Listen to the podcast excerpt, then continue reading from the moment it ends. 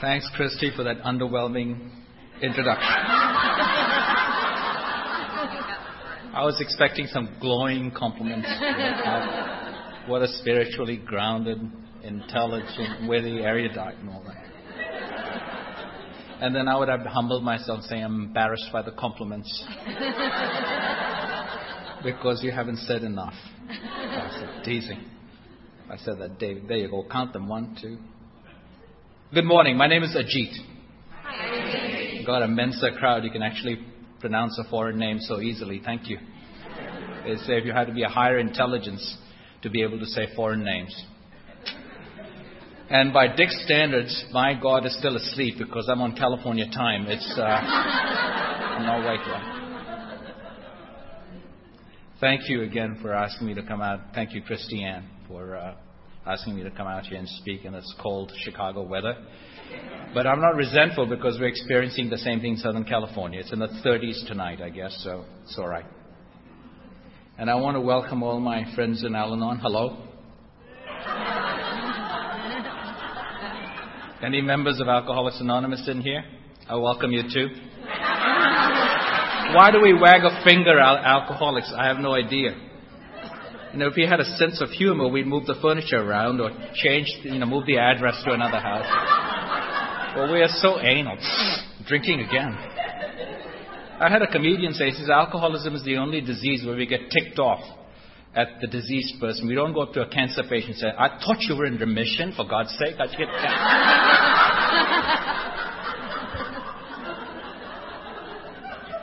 Any double winners here? And I welcome you too. You must be a schizophrenic personality, I tell you. You're too self-obsessed. Focus on yourself. Must be terrible. See two people in the rooms at the same time, Thank you for the lovely basket. I didn't know how you got that aged cognac in there and the great cigars. No, for the Al-Anon Nazis, I'm only teasing. It was chips and candy. Got a sugar high happening here. I tell you, I really loved the speakers that I heard. I missed Benoit, but I've been promised a CD, so that's good. But last night, Peg, oh my goodness, what a wonderful way to tell a story. Had me gripped all the time. She didn't tell a story about the wolf I think you had in your stories in the past. Fox or a wolf? Fox, same family, isn't it? Canine. And then Frank, what a testimony to AA. I was sitting next to Linda and we were both kind of saying, oh my God, how did this guy make it? And that just shows you the power of the program. I mean, it's amazing. It can take someone like this guy. I mean, I would have been scared to walk around him in those days. Guy's shooting himself between the legs, missing his child. That's insane. And where do we come from, I don't like to refer to the alcoholic in my life as my qualifier because my qualifier actually rests between my ears. She happened to be the usher. So I'm truly grateful for the alcoholic in my life because if it hadn't been for the alcoholic in my life, I would not have found this wonderful program. Listening to Dick Martin this morning, I like that Dick Martin. Where's his cohort, the other guy? The comedian, wasn't it? Dick Martin and the other guy. Well, wry sense of humor, very quiet, very simple talk in terms of it's really a very simple program. And that brings me to this point. I hate to tell you when I came into Al-Anon, it was circa 1980. I don't recall exactly what month or when because I wasn't focused on myself. But I can remember to the day when she walked into AA, May 25th, 1983, 8:02 p.m.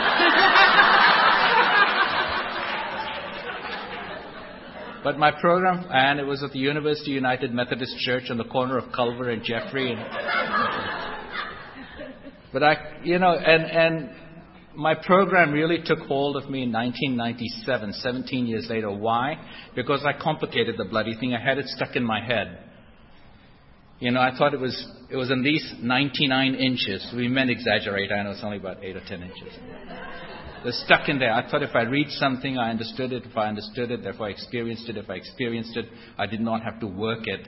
If I projected the right image, making you think that I had worked it because I could articulate the damn thing, I could philosophize on the steps, I could tell you back and forth where Bill W. should have changed a few things around to make it more intellectually palatable.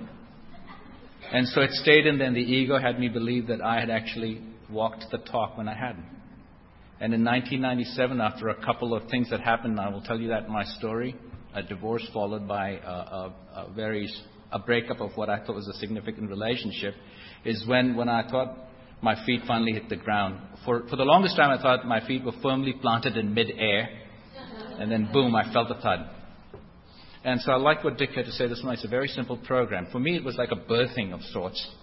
But this time I wasn't an infant coming out of the birthing canal. It's actually an adult coming out with very painful results, like my head was popping out of my rear. I see the light. You know, my story is that of an recovering arrogant prick. That's what it is. I was reading Chuck C's book the other day. I started a book club with some friends. We started off with Chuck C's book, A New Pair of Glasses. If you haven't, they have them. If you haven't, don't have a copy. I'm going to tout what they have at the table there. Grab a copy. It's a wonderful treatise on step 3, I thought. And in that he talked about, in the initial pages, he talks about describing the problem. And he talks about this kid, this man who was afraid of dogs. And he said, dogs are my problem. And then he figured out, why are dogs my problem? He says, when he was a youngster, a dog bit him. And then he realized why the dog bit him. He says, because he was chasing a young girl. So he came to realize dogs have never been his problems. Women have been his problem. So alcoholism has really never been my problem. My problem has been obsession with behavior. And I can obsess over behavior like you wouldn't believe. At least I used to. I wanted to drive 4 cars on the freeway at the same time. Because the idiot in front of me is not doing 200 miles an hour. The moron behind me wants to ride in my backseat. And the fool on the blind spot won't let me cut the guy in front of him. Right? 4 cars at the same time. I'm the kind of fool who will go out on a date with an absolutely beautiful woman. She could be drop dead gorgeous, but God forgive her if she has a piece of lettuce stuck in her tooth. Because the woman disappears and the head of lettuce appears. And I want to take a toothpick and scrape it off. That's my problem, not alcoholism. But I complicated it because the victim in me said, if she only would get sober, everything would be okay. And I didn't know the meaning of the word sobriety. All I wanted her to drink was 2 glasses of white wine, specifically Chardonnay, because I didn't like the taste of Chablis. And I was cheap enough, I didn't want to buy a bottle of Chablis. That's the insanity that I lived. And he's right. I think we become damaged not because of the alcoholism. I grew up in a crazy family too. I didn't know that because the image was intact. That's the other disease I have. Image management. I got to look good. I don't know why, but I got to look good because I have to impress you. I don't know you, but I have to impress you. And I grew up in a family where the mantra was, what will they say? I had no idea who these they were. And they had no lives of their own because they were fixated on mine. And they were judging me not from my behavior only, but judging me from the company I kept. So I had to make sure who I hung out with because they were watching. And I had to impress them because, God Almighty, then came out this knight in shining armor, the people pleaser, the caretaker, and all the qualities that made me right for a good alcoholic to grab onto. My story is that, my name is, by the way, Indian, not the feathered kind, but the turban kind. I wore neither. And yes, I do own a Shell gas station, a Quickie Mart. I write software. I'm a doctor, I'm an engineer, and I have an out-call service in Bombay, India. I have none of that. Only thing about me is that I wear the spikes on my golf shoes on the inside so I can feel a bit. And I'm kidding. I got all the stereotypes covered, right? And I grew up in a family where my father was gone most of the time. He traveled for business. I think he wanted to escape. And my poor mom had to raise 4 kids in a joint family with a grandmother who had hallucinations at times in the middle of the night screaming, scared the heebie-jeebies out of us. And then we would have this lady come in trying to exorcise the demons that existed in the home, and she would have all these trances and stuff, and we were asked not to see, but hear the voices. It was very scary.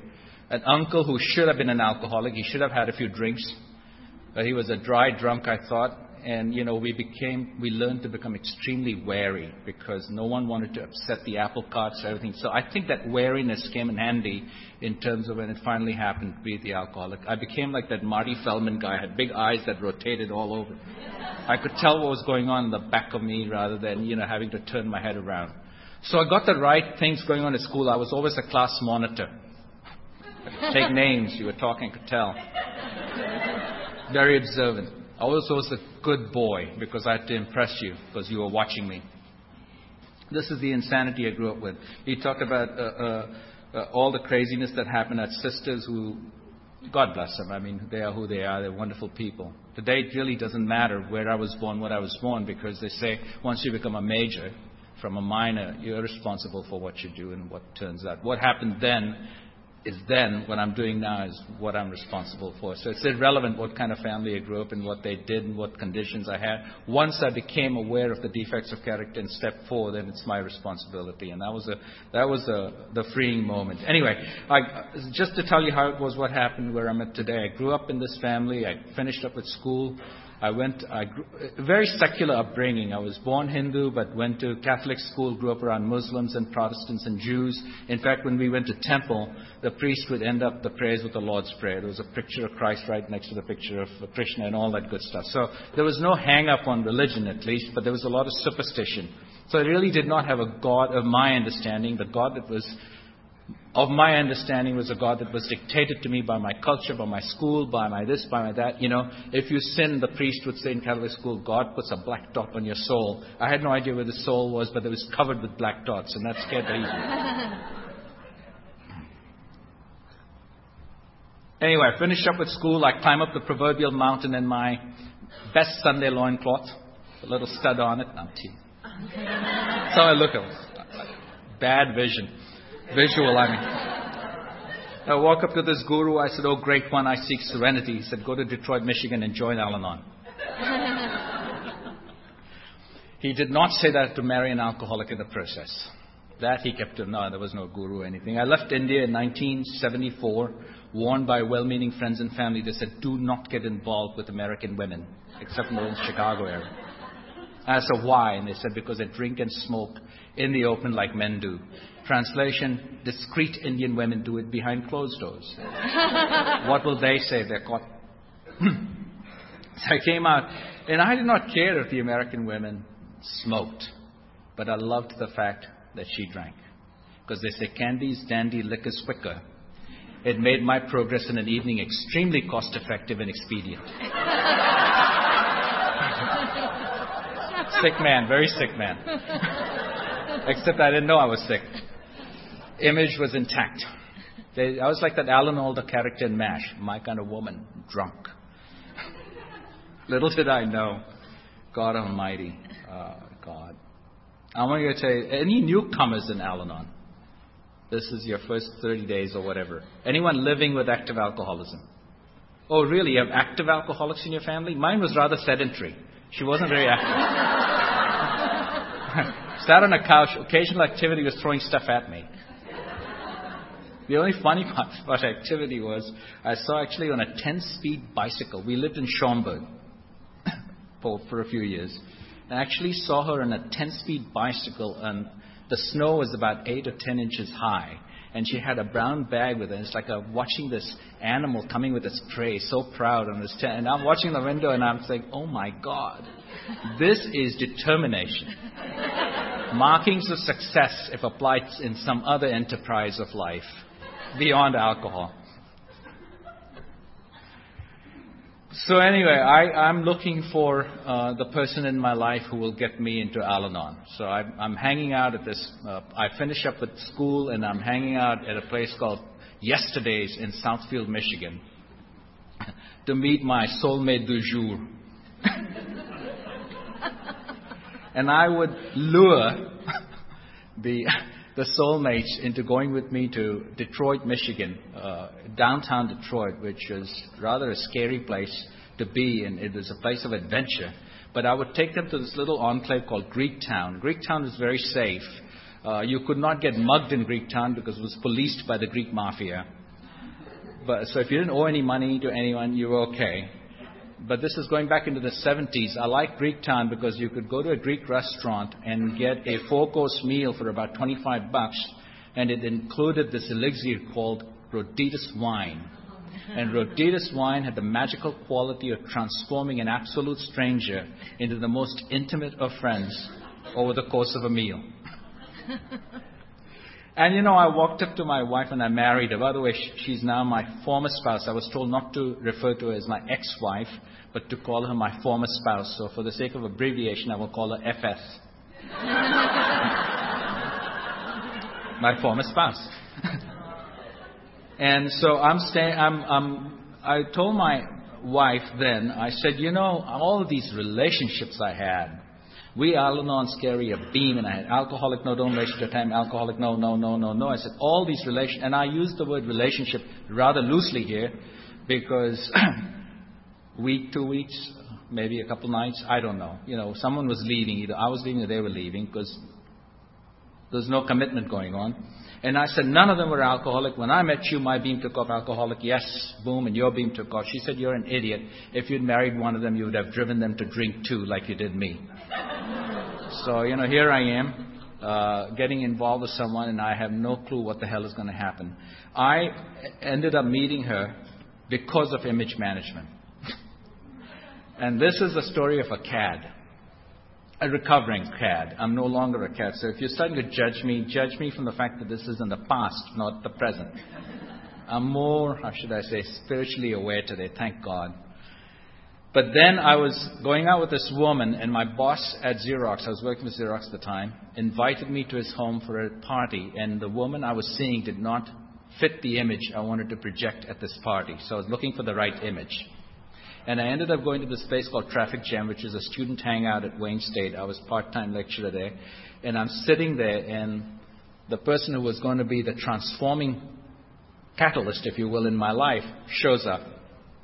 And my beam took off, said, here's the person in my life. I'm going to make her excuses, tell her lies, mend her damaged relationships, blah, blah, blah. And she said, here's the idiot who's going to do it all for me. I said, will you go out with me to this party? And she said, yes.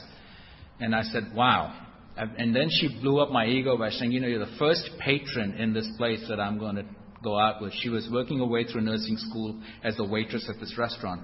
So I asked her out for a date to this party, but before that we went out to dinner. Now, normally when I went out to dinner with women, I listened with an open mind, in one ear, out the other, because I'm strategizing. This case, it was something scary. My God has a bloody sense of humor, because I'm sitting and actually indulging in intellectual intercourse with this woman. She's talking to him, listening. I'm understanding what she's saying, and I'm having a conversation. I was scary. I should have left her at the restaurant and driven away. But no, we go up to this party, and warning number two, another joke from God, shows up and says, this guy named George, and he said, how long have you and Susan been going out? You look so comfortable together. She's 5 or 6 years. I said, George, I met this woman last week. This is my first date with her. He says, oh, you look so comfortable. And I'm preening, man. Comfortable. This must be a past life thing. Excuse me. This is the only time I've proselytized from the stage. If you're that comfortable on your first date with someone, one of you ought to leave. Say the rocks in their head are and fitting the holes in yours. So I continued to start seeing this woman, and we're having a relationship now. And about 3 or 4 months later, in our relationship, at about 10 o'clock at night, there's a knock on the door. And as I open the door, out stands this woman with a lump on her head. And I said, what happened? She said, my mother struck me in an alcoholic rage. Now, the father in me, the knight in shining armor, personalities that Sybil and Roseanne would have quibbled over, showed up and said, you will not move in with that woman. You will move in with me. Now, a Hindu from Bombay, India, does not ask a Polish Catholic girl to move in with her. But that was not the scary part. The scary part was watching her God-fearing, very Catholic Polish mother, who disavowed sinful relationships in terms of actually having people live together, helping her daughter move in with me. That was a significant clue that something was wrong, but, you know, I didn't know. And we moved in. We had a great time initially, but all of a sudden, things started to happen. We were getting into fights. There were strange sounds coming out of the bedroom, and I wasn't even there. Doors shutting, cars, tires squealing. And you would have thought perhaps I was in denial. Denial is progress for me at the time. I was clueless. I think I was mildly sociopathic. Because you were in my life only if you served a purpose. I wasn't cognitively aware of that. But I had no connection with this woman at a feelings level. She was in my life and that's all there was. I didn't know the meaning of the word feelings. When I went into my men's stag group and I heard men talk about feelings, it scared the dickens out of me. In fact, I'm driving home. This is how disconnected I am from my feelings. I'm driving home after the meeting. I'm sipping on a can of soda. And I'm saying, oh, my God, I feel a welling in my chest. I'm experiencing a feeling. But I'm not happy. And I'm not sad. What is this feeling? And all of a sudden, carbon dioxide escapes me. And the feeling is gone. That's how disconnected I am from me. How am I going to connect with you? I have no dimensions to my personality. I have no depth to my being. I'm strictly on the external. Why? Because I've been raised from childhood to focus on the external. What will they say? How do you look? How do you speak? How do you walk? How do you talk? None of this stuff about getting inside and focusing on what the hell is going on in the inside so I can connect at some intimate, vulnerable level with someone else. That wasn't happening for me. So even now, my God has a sense of humor. When I am in pain about something or I'm delighted about, and I do my 6 and 7. I use 6 and 7 for everything, not just defects of character, but for any pain. And I literally cup my hand and say, God, I'm giving this to you. And about 2 minutes later, I feel a little, pardon the expression, burp. And I say, thank you, God. We connect. We know what the hell is going on. So this is the kind of thing that I'm, getting involved with this woman. There's a lot of pain in the house. So we decided to do the next indicated thing. We got married. How many of you have done that, right? Moved into this wonderful town called Warren, Michigan, to this little condo. And this condo had a little half bathroom that became my, place where I finally came from a place of cluelessness to a place of denial to a place of awareness to a place of, oh my God. This little bathroom happened to be her bar. I didn't know it. I'd walk into the little half bathroom, open up the cabinet, 6 or 7 empty cans of beer would topple out. And I was upset that they were not in a trash can. So I walk up to my wife and say, what were those empty cans doing in there? All over the cabinet. She said, oh, Aunt Bunny came over and had a few beers. I never questioned Aunt Bunny why she took a six-pack into the bathroom. Was she eliminating the middleman? I don't know. Strange things that have told me something was wrong. Bottle of wine sitting in the cabinet. A friend of mine comes over. I said, Tom, would you like a glass of wine? He said, yes. I reach into the cabinet, I take out the bottle of wine, it's got the cork, it's got the silver wrap, it's got the red thing around it, but the bloody thing is empty. I don't know if they have special shops for alcoholics where they sell syringes that are long to suck the booze out of a bottle without doing anything to it. Still not an idea what the hell is going on. Again, image management came to the fore. My family had moved into the area. I wanted to introduce the white sheep of the family to them.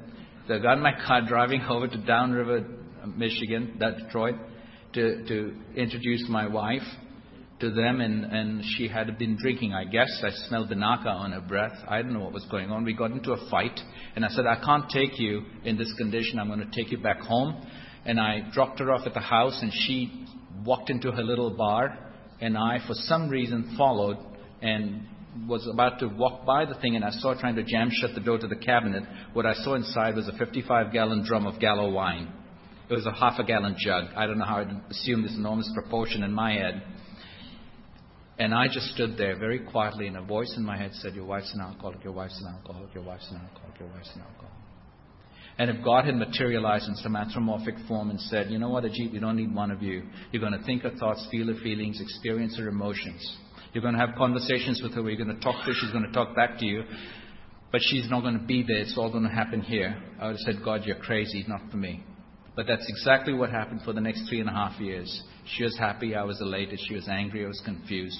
I learned how to walk on eggshells. I knew I was, to use a psychobabble term, I was so enmeshed with her. When she walked by me, I knew when she was going to drink because she was a periodic drunk. I'd call her from the office, say good morning to her, and the way she responded, I knew what was going to happen that day. And I called her sick. Not her, it was me. I didn't know that because the next thought that came into my head is, I'll take care of it. Because you see, I've been watching TV, and I've seen a commercial called Schick Schädel commercial. You remember those? For those of you who don't remember, this is how the commercial went. The wife walks up to her husband. She said, darling, you have a drinking problem. He said, sweetheart, you're so right. I think an alcoholic wrote that copy on that ad. And they go off to get treated. So now I'm new to this country. I believe truth in advertising. And I'll walk up to my wife and I said, sweetheart, you have a drinking problem. She said, you're an idiot. I don't. I don't have plan B. My plan B is to say, if I catch her in the act, then she'll know, I'll know she has a drinking problem and she'll stop.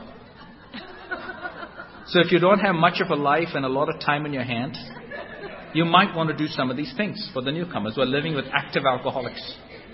I sat on the couch pretending to watch the television, which was off. It was a blank television thing. Because if it's on, I can't catch a reflection of what's going on. I'm doing the crossword puzzle, pretending to do the crossword puzzle. And I'm keeping an eye on the television set because it's telling me what's going on in the kitchen behind me. And I see her pour her booze, and I make this Archimedean explanation like I've discovered a new law in physics. Aha! And then I see her go up to the bedroom, and I'd move up and move all the bottles around, thinking that when come feed time at 2 o'clock in the morning, she'll come down and she'll look around, she'll see the bottles moved, and she'll know that I know, and then she'll stop drinking. I didn't know that alcoholics had their stash in 19,000 places. In fact, I was more creative in the places I thought she might have hidden. I was almost arrested for molesting my vacuum cleaner. I was pawing Hoover to see if she'd hidden the bottle in the bag. That's sick, isn't it? Strange things, I tell you. And I'm not going to go into the craziness that happened, going through garbage cans looking for booze. Wife's passed out on the floor. Stuff is coming out of her mouth. A 6-month-old will say that woman is drunk. Not this idiot. He has to go and critique her choice of alcohol. Kmart champagne, how gauche. Screw top wine, she didn't let it breathe. What kind of red wine is she drinking? I told my sponsor, I said, oh my God, I was a garbologist. He said, that's nothing. Because see, sponsors have to go to school called one-upmanship school. If you're an idiot, let me show you I was a bigger idiot than you. And that's why I'm sponsoring you.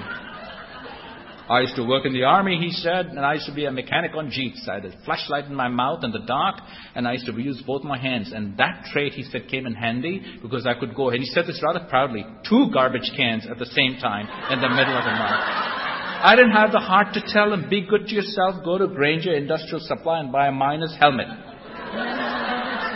So if you're new and you're going through garbage cans, be good to yourself. Get a helmet with a flashlight in it. Both your hands are free. I did the sniff and kiss test. Have you ever done that? You walk, honey, how are you? It sucked the daylight out. And you're walking slap happy because now you don't need a drink because all that vodka's gone into your system. Nothing was working. I decided to leave. She said, if you leave, I will commit suicide. And I'm not going to say suicide is something that you can take cavalierly, but I didn't care. I was angry. I said, that I want to watch so you don't botch it up. Wrong move. She goes to the kitchen. I follow. Her intentions changed much not to my knowledge. She went from suicide to deciding on homicide. And our distance is about 20-odd feet, and I'm standing here, and she's in the kitchen, and all of a sudden I see knives and plates and dishes and everything flying at me with absolute accuracy. I couldn't believe it. And they're coming right at me, and this image-conscious idiot is dodging them instead of running out of the house. But if I run out of the house, the neighbors will find out that I have a drunk at home. Which brings me to the point in my talk, why do alcoholics get anonymous after they get sober? If you became anonymous while you were drinking, no problem. But God, you got to be an ass while you're drinking, and then you get anonymous after you stop drinking. Insane. Absolute insanity. So I decided, geez, she's not going to commit suicide. She's trying to kill me. I'll leave. That didn't work. Then we tried marriage therapy. Oh, my God. That didn't work. Second guy we saw, first guy didn't know what the hell was going on. Second guy, what's the problem? I said, she drinks too much. She said, so what's the problem? And I tell you the problem with my accent. So I spoke louder and slower. Like he's deaf and stupid. And then he says, what's the problem? And I heard the inflection. So what's the problem with that? He was saying. And I looked at his nose. It was so red, it gleamed. In the dark, he could have served as a beacon on a dark ocean. And I looked at my wife. I said, oh, my God, he's one of you. He said, yeah, he understands. I said, of course. That didn't work. Finally, Ann Landers came to my rescue. Yeah. I used to read Ann Landers. You know, I qualified for Al-Anon. I have such a well-developed feminine side. I don't need to date. I take myself out to dinner and dance. That is sick. Oh, Lord. What an idiot. You talked about a lizard brain. I have a pea brain like in a peacock. Image, image, image all the time. Trying to impress and trying to cover up those defects of character, not acknowledging them. If I was angry, I was angry for being angry. If I felt insecure, I denied it. If I felt envious, I denied it. All the crap that was being stored inside in those days dealing with alcoholism, because coming to Al-Anon, I read Ann Landers and said, if your mother or father or whatever of alcoholics, go to Al-Anon. So I walk into my first Al-Anon meeting. I wasn't bothered by her drinking, as they say in Al-Anon. If you're bothered by someone else, who came up with that euphemistic nonsense? I was pissed off. I was mad, I was angry, I was just absolutely besides myself that this woman cannot stop drinking. I mean, I can stop drinking, why can't she? I don't have this desire to wear a bloody lampshade on my head, be the life of the party. Why does she have to be an ass? So I walk into my first Al-Anon meeting, and it's brightly lit lights, people as beautiful as you, but that was not my perception of it. It was a dark, dingy, dank, dirty room with 6 women, average age, deceased. That's what I saw. That's what I saw. That's what I saw in that bloody room, and I walked up to the deadest of them all rather angrily. I said, how does this thing work? She was afraid to even get up from a chair and give me a hug or welcome me. She pointed me to a distant table and said, go there, there's a pamphlet called 12 Steps, you pick it up and you read it. So I walk up, and now I'm a pseudo-intellectual moron. I walk up and I take the 12 steps. I look at them. I said, oh, it's got an escape clause at the top. These steps are taken from AA. We change only one word in the 12th step. We go from alcoholics to others. So I read the first step. My life, I'm powerless over alcohol. My life has become unmanageable. I said, my wife is unmanageable, not my life. Does not apply. Move on. Came to believe a park and greater than myself could restore me to sanity. I said, I'm the sane one. She's the insane one. Sane people don't go about promoting suicide, contemplating homicide. I actually decided on killing my wife at one time. I was reading a magazine called Argosy. It's an English magazine, and Alfred Hitchcock described the perfect murder weapon. And I see some of you leaning forward. It's an icicle, and you have them in Chicago. You take an icicle, you murder the person. I said, I'm going to kill her. I'm going to go to the basement, dig it up, pour her. This is all happening in 15 nanoseconds from a guy who comes from the land of Gandhi. We're supposed to starve ourselves. Starvation was not an option here. And I felt so guilty for even thinking about that. And the second thought that came, and this is where the sickness really is, I said, oh my God, if I kill her and pour her in the basement, my mother-in-law who lives a mile away will find dust on my wife's scar.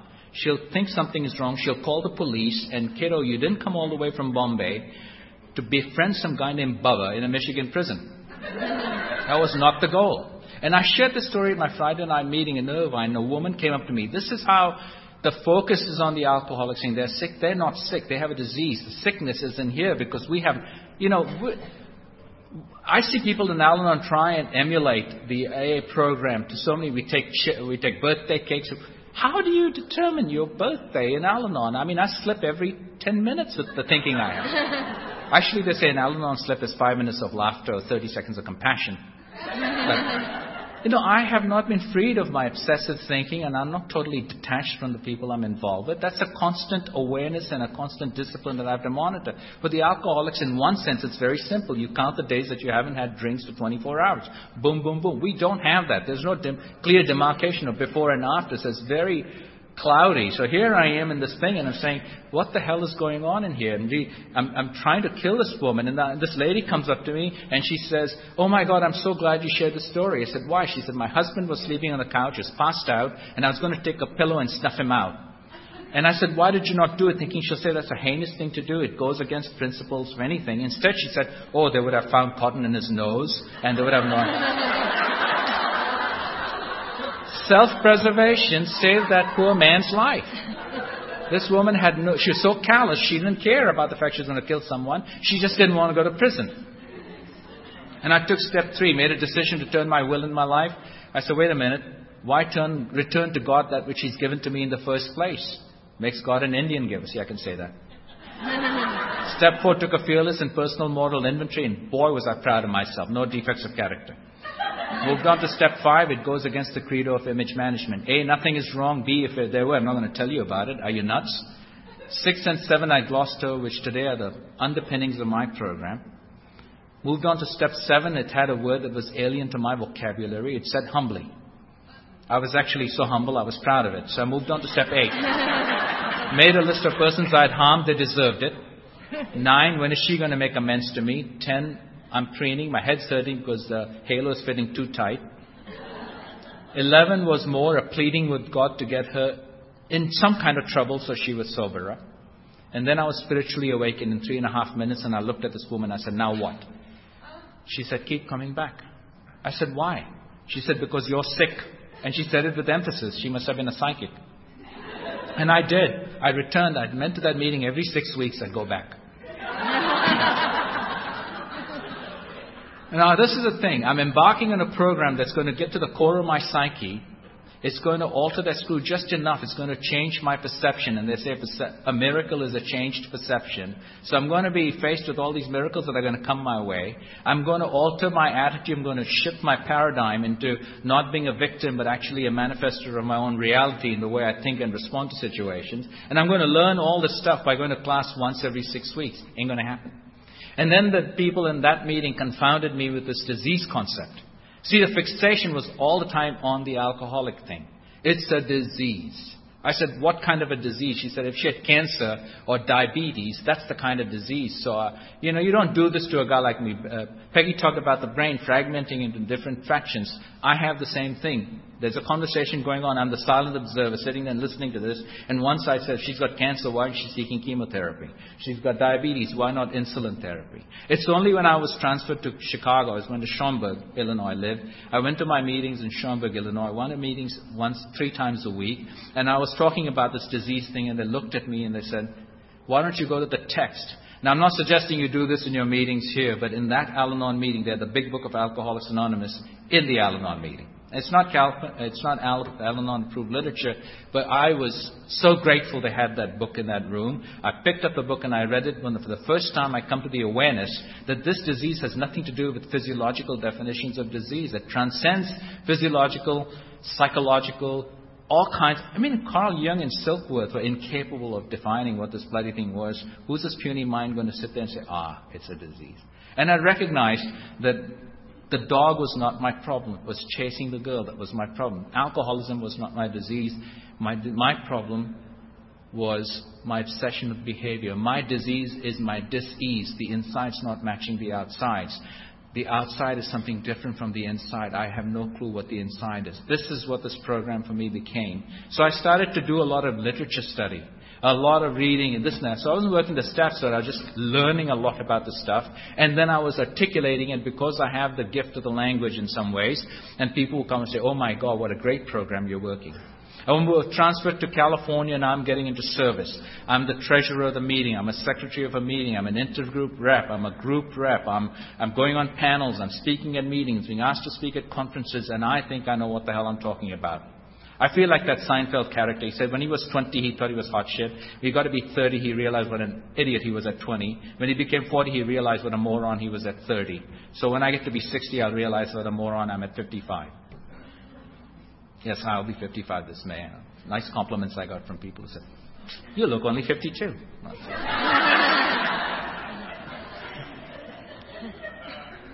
So anyway, then came Sue in 1983 found sobriety for herself.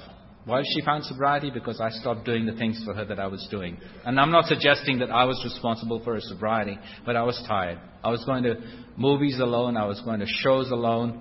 In the past, when she would pass out and relieve herself on the floor, I would pick her up and prop her up so she wouldn't have to confront that in the morning. And Al-Anon said, you know what? You don't have to do the things for her.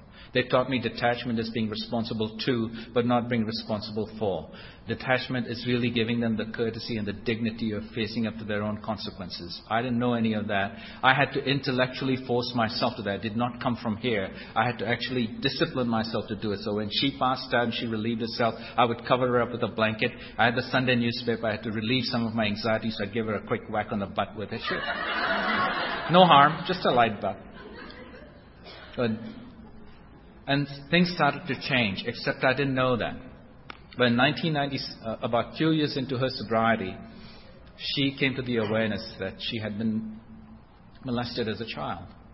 And in the meanwhile, we had given birth to twins and another kid after that, all immaculately conceived, because every time it happens, how'd that happen? I finally discovered. And just before Nathan arrived, my fourth one, Sue came to the awareness of things that happened to her in her childhood, and she informed me that would change our marriage. The intimacy issue would suddenly dissipate and disappear. I didn't know that. And things was going to go held in the handbasket. Every kind of intimacy we had, which is intellectual, spiritual, whatever, just kind of started to go out the window. And the image was intact. We're actually counseling other couples on how to maintain their marriages while ours was dying. For 7 years before my marriage ended, it was dying. 2 years it was dead. We didn't know it. I was sleeping in separate bedrooms. We were sleeping in separate bedrooms, raising four kids in this angry atmosphere. Both of us in programs, so to speak. But we were not bringing it home. We were talking about the program in our meetings, doing it with our sponsees and sponsors, being of service outside, but we were not bringing the bloody thing home, because of the sickness that took over. And in 1996, she asked me to leave. And on July 4th, 1996, I walked out very angry. And this program saved us, because I was sitting in my attorney's office, paying him $250 an hour, telling him how to screw the dickens out of my wife. Get my home back to me, get my children back to me, prove to the world that she's psychotic, neurotic, and everything else. I don't care. And my sponsor's voice showed up. Because see, my sponsor taught me. He says, step one is defining the problem. Get to the problem, because the problem is not the leaves, it's at the roots. Alcoholism, Ajit, is not your problem. Your problem is obsession with behavior.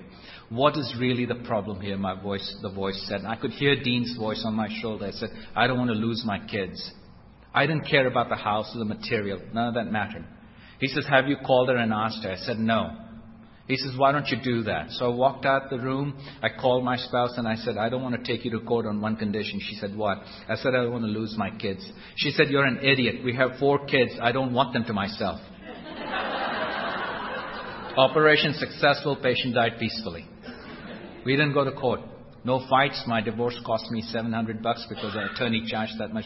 I went to see a second attorney and she said, I will not represent you if you're going to take your wife to court. It's silly. Write up an agreement to agree to disagree and sign it off and go from there. My spouse decided that she only wanted 3 years of alimony. We stretched it out to 4. We decided to co-parent our children, not fight custody. I moved out of the house. She still lives in the house that we both own. We don't have a marriage. We're not best of friends or any of that stuff. But we have a very calm, good relationship in that regard. And our children have been well served. Our children did not have to worry about which home to stay, where to go. They have keys to both homes. And they could not manipulate us, because my daughter would say, Mom's letting me do this. I say, oh, really? Let me find out from Mom. Mom said, never did that. I never said so. So really helped. And today it's been a wonderful relationship. My children are 21-year-old twins going on 22. I was talking to Benoit about her grandson. Now he's 21, decided that he was going to drink and drive. And he got a DUI.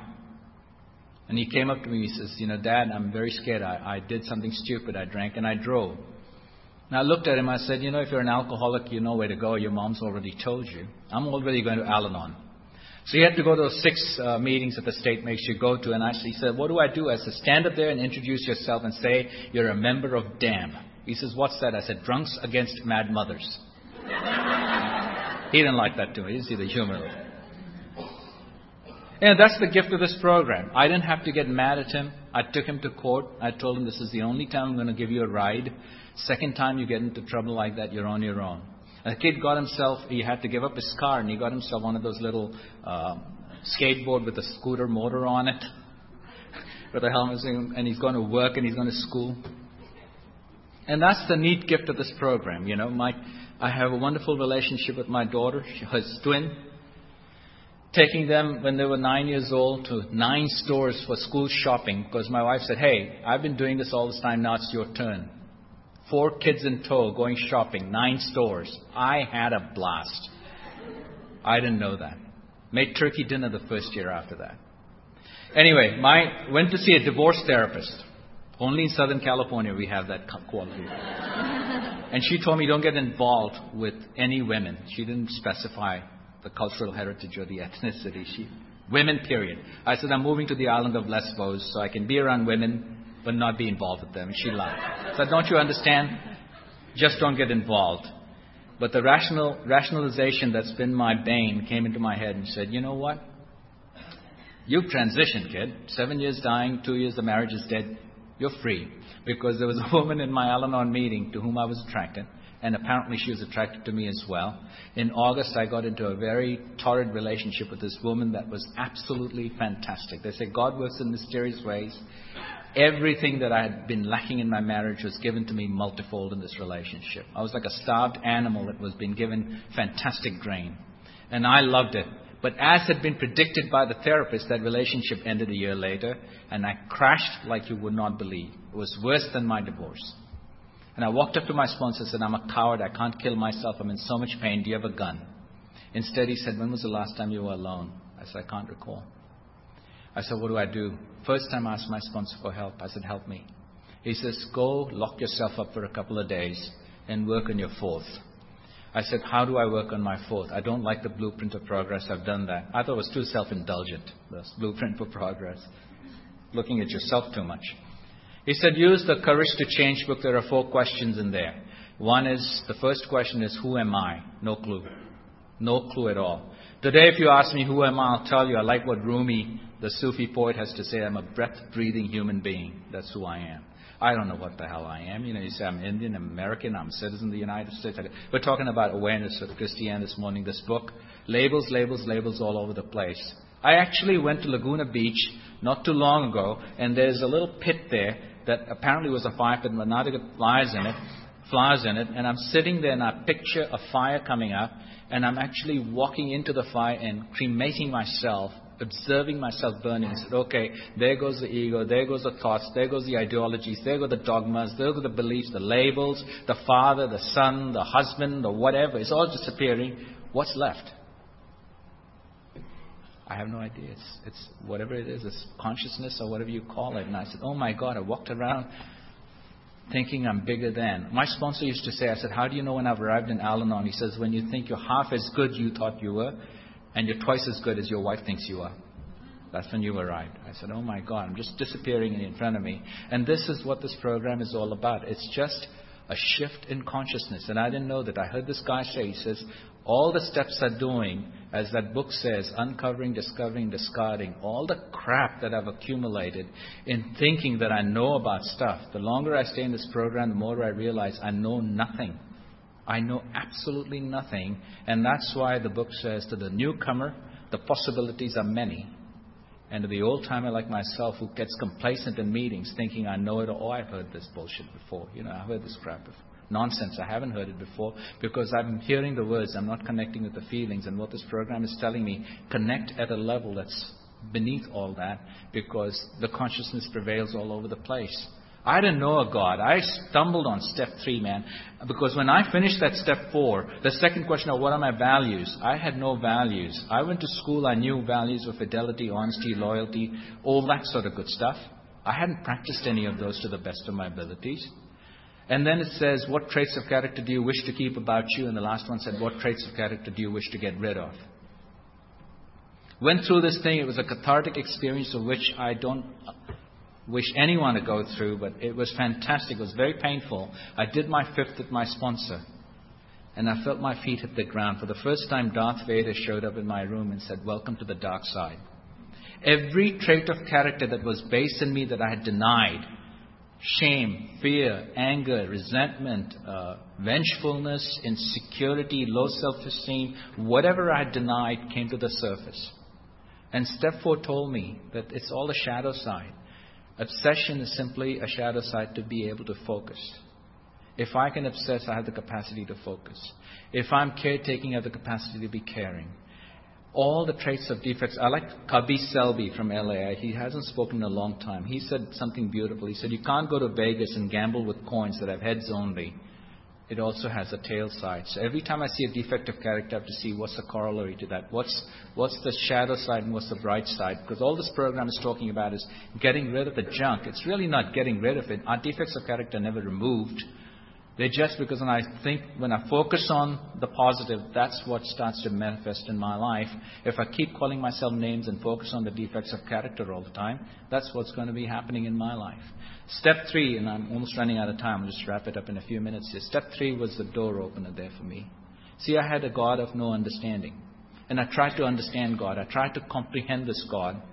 And then we were talking about this morning and with you this morning.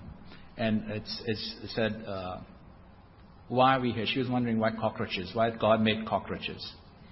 And I was sitting and having a glass of milk, staring at a blank television set, which is my wont to do. And I said, why did God make the planet Uranus?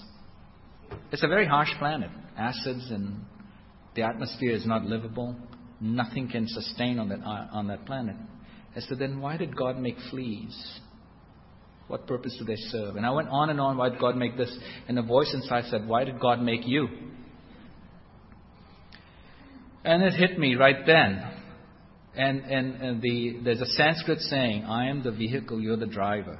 And this program talks about move out of the way and allow God's will to express itself as it's supposed to express itself. Don't block it with your ego. And the ego is there just to give me the sense that I'm experiencing it, when it's actually, if I step aside and surrender this. So then I got stuck on step 3. And recently I met this, 18 months ago, I met the love of my life, this lady. And we got into a relationship. She's in program as well. Went off to Greece and got engaged. We come back, and certain things about me she discovered that were not badly intentioned from my standpoint, but the perception of what happened was caused her to feel very pained, and she decided to end it. And she called and said to me that I don't have God at the center of my life, and I haven't third stepped, and my ego got all pricked up. So what do you mean? I've been in program 26 years and I've surrendered, blah, blah, blah. I mean, we're revisiting our relationship and get going. But part of me says that when someone says something to me, what's being triggered inside of me? And fortunately for me, the ego has diminished enough to take into account what the person is saying. So I start to think about step 3. Have I really surrendered? And the thing that hit me was, I don't know what this God thing is, because it's so vast and beyond my comprehension. So to understand God was almost blasphemous for me. So I said, I'm not going to try and understand this God. But the voice said, wait a minute, you've got to come up with something that's palpable to you. What is that? And I heard someone in the meeting once say, God is love. And I said, then this love has to be totally unconditional and totally accepting. This is the kind of God that has to love Hitler and Gandhi in the same way. And that sounds awful to some people, but for me, I had to take it those extremes for my God to be acceptable to me at a palpable level. He has to be totally unconditional.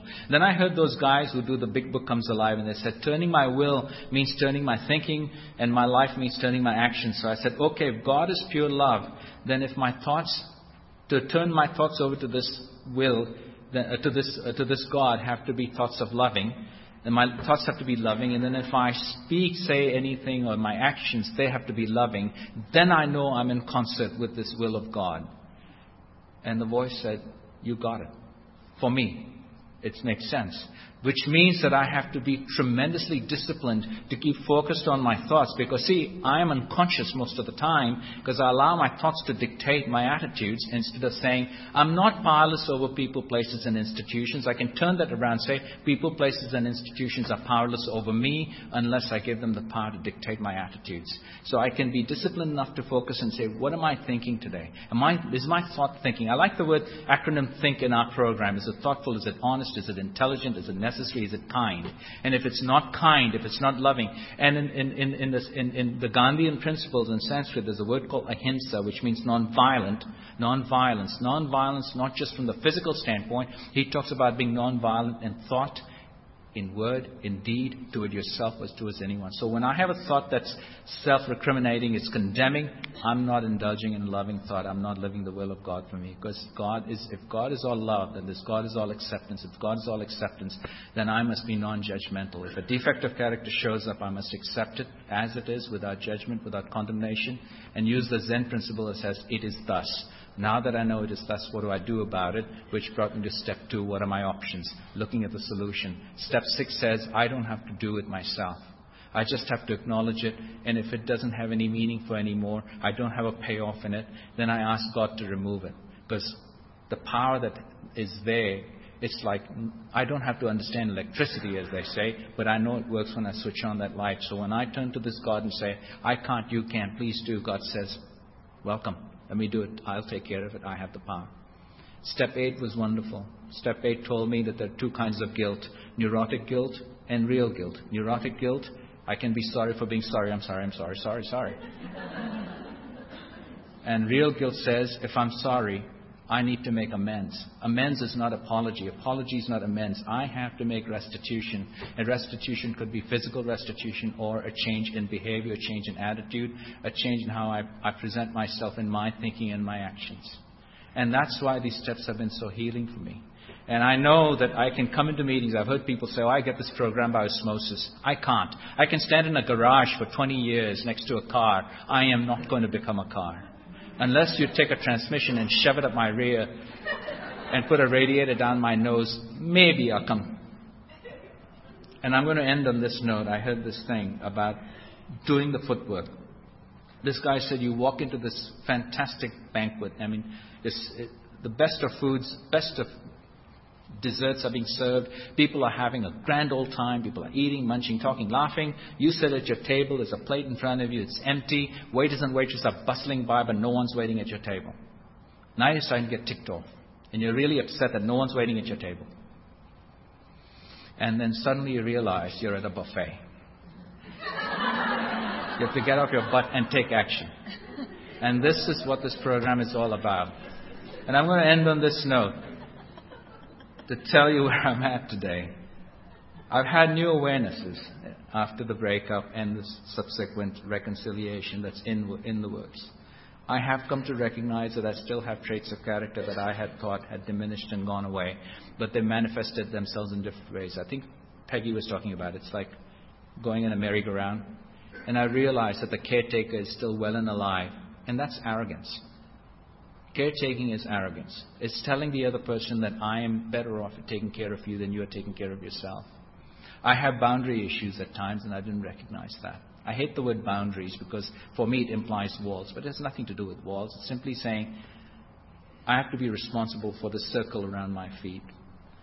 I still have problems with detachment from people, places, and institutions. I have to recognize the power that I have and where I'm powerless, and sometimes those lines get diminished. I know that I can change the situation by changing the transaction instead of trying to ask the person to change. If my son does not take his car to get fixed, I don't have to take his car to get it fixed. I told him, if your car breaks down, you're riding a bike, the car got fixed. In the past, I would take the bloody car to get it fixed. I can change the transaction by altering, by causing the causing the behavior to be altered. So this program is really taking me from a place of cluelessness to a place of some awareness today. And I still have a long ways to go, and I'm very, very grateful for that. Otherwise, I'd become a saint and be insufferable. You've heard saints in meetings, haven't you? And they sit there and just talk away from a spiritual standpoint. Then you get into the car with them, and they're beeping and honking at the people. And so I know that I have to work this program, not just in these meetings. I have to be walking this program outside. My sponsors said these meetings are a huddle. You still got to go out and play the game. So I'm still out there playing the game, and I'm grateful that you're out on the team with me. Thanks for letting me share.